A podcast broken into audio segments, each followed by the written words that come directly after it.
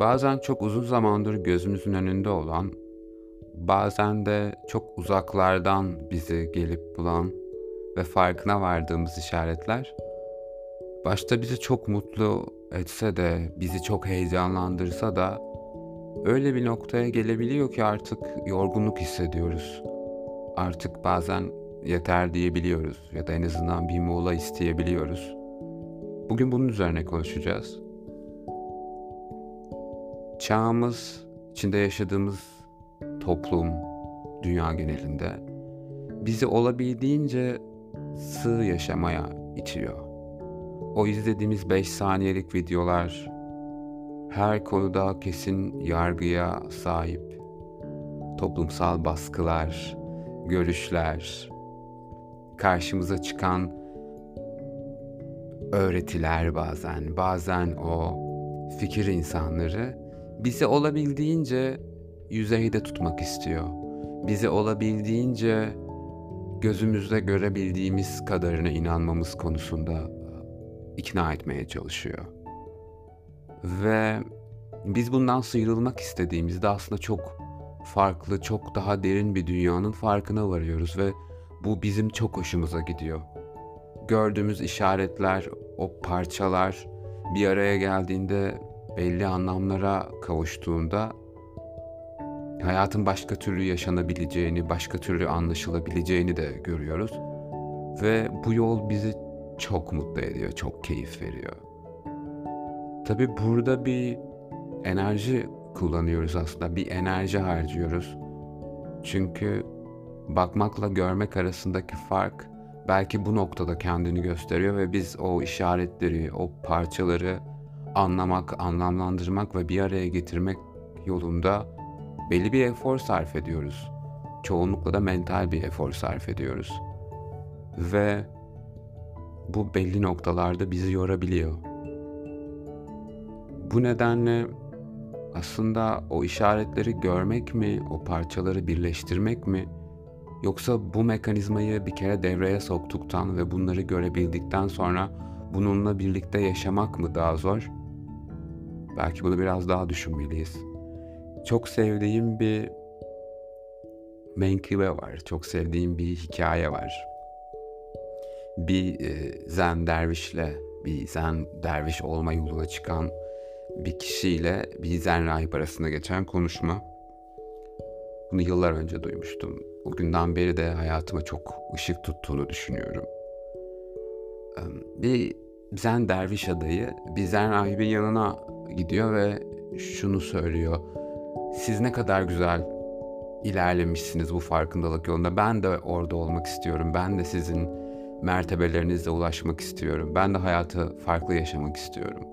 Bana anlatır mısınız biraz bu yolu? Ne olacak? Karşıma ne çıkacak?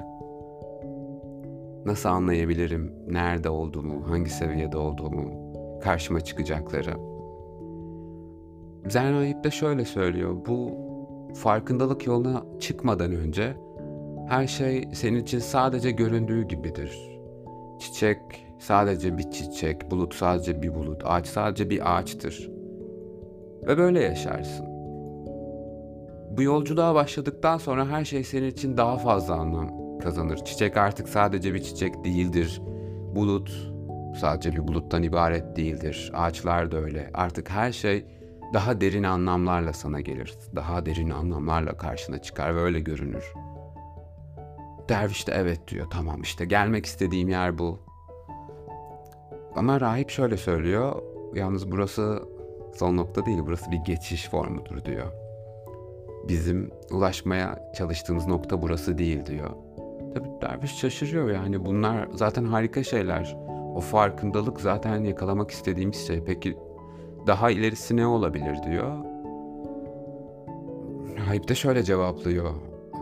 Evet bunları fark edersin. Her şey sana o derinlikleriyle gözükmeye başlar.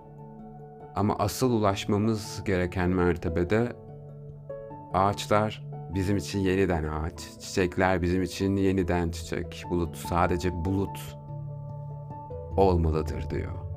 Yani o güne kadar ki farkındalığımız sürerek ama olayları da olduğu gibi kabul ederek Ve bütün o anladıklarımıza ve anlayacaklarımıza rağmen hayatı olduğu gibi yaşamaya çalışarak devam edebilmek, gelmek istediğimiz son nokta diyor. Bu benim yolumu gerçekten çok aydınlatan bir hikaye oldu. Çünkü farkındalık tabii ki içinde o farkındalığa ulaşan benliğimizi de belli bir noktaya taşıyor ve bu taşıdığı noktada çok doğal bir şekilde kendimizle olan bağımız da güçleniyor. Kendimize olan sevgimiz, tabii ki kendimize olan güvenimiz de artıyor. Fakat bu sevginin, bu güvenin bizi başkalarından, yaşadığımız hayattan da ayrıştırmaması gerekiyor. Bu yüzden farkına vardıklarımızla daha fazlasına da ulaşabilmek için, daha fazlasını da anlayabilmek için yaşayabilmeyi de öğrenebilmemiz gerekiyor.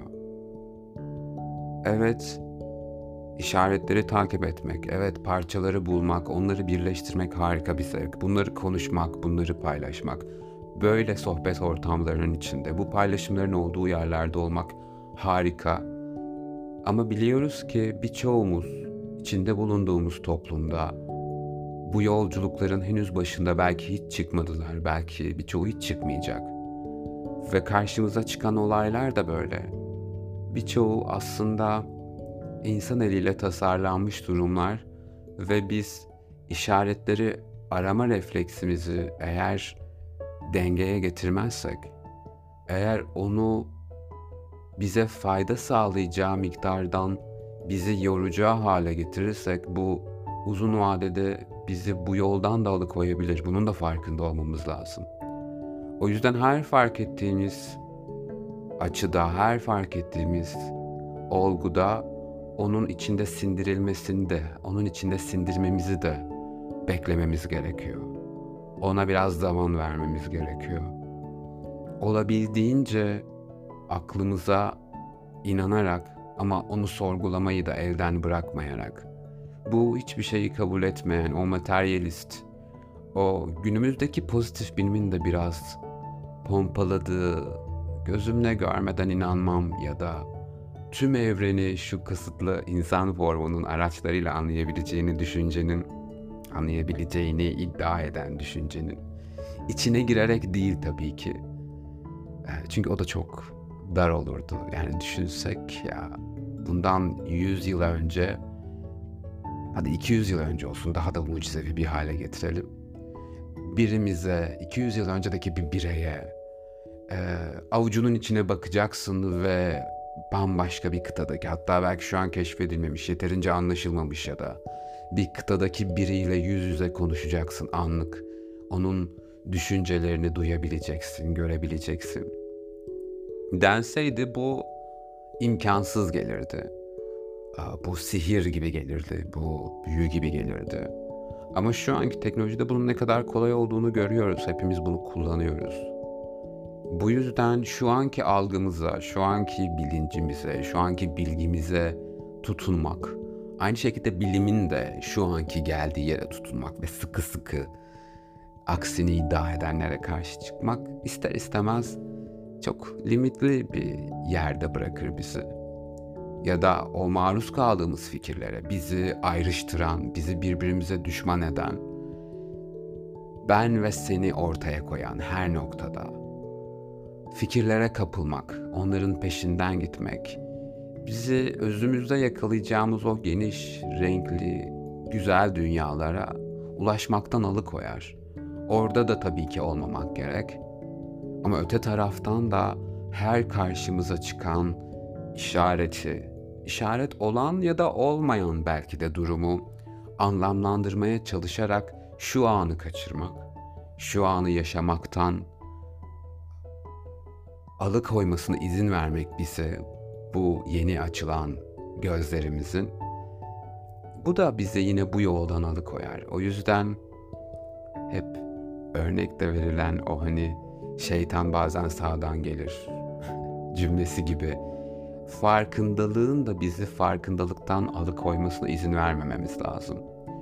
Hep kendimizi bu konuda belki sorgulamamız lazım. Ama sorgularken de kendimize şefkatle yaklaşmamız lazım belki de ve bu sorgulamayı birbirimize karşı da yine aynı şefkatle yapmamız lazım. Belki bu şekilde o yolculukta çok da tökezlemeden ya da tökezlersek de düşersek de hızlıca kalkarak ve devam ederek daha güçlü, daha ilerlere gidebiliriz. Bu bireysel farkındalıklarımız zamanla dünyanın da başka bir yere gitmesine sebep olabilir. Ve birbirimize daha inançla söyleyebiliriz. O İspanyolların çok güzel sözündeki gibi otro mundo es posible. Yani başka bir dünya mümkün diyebiliriz.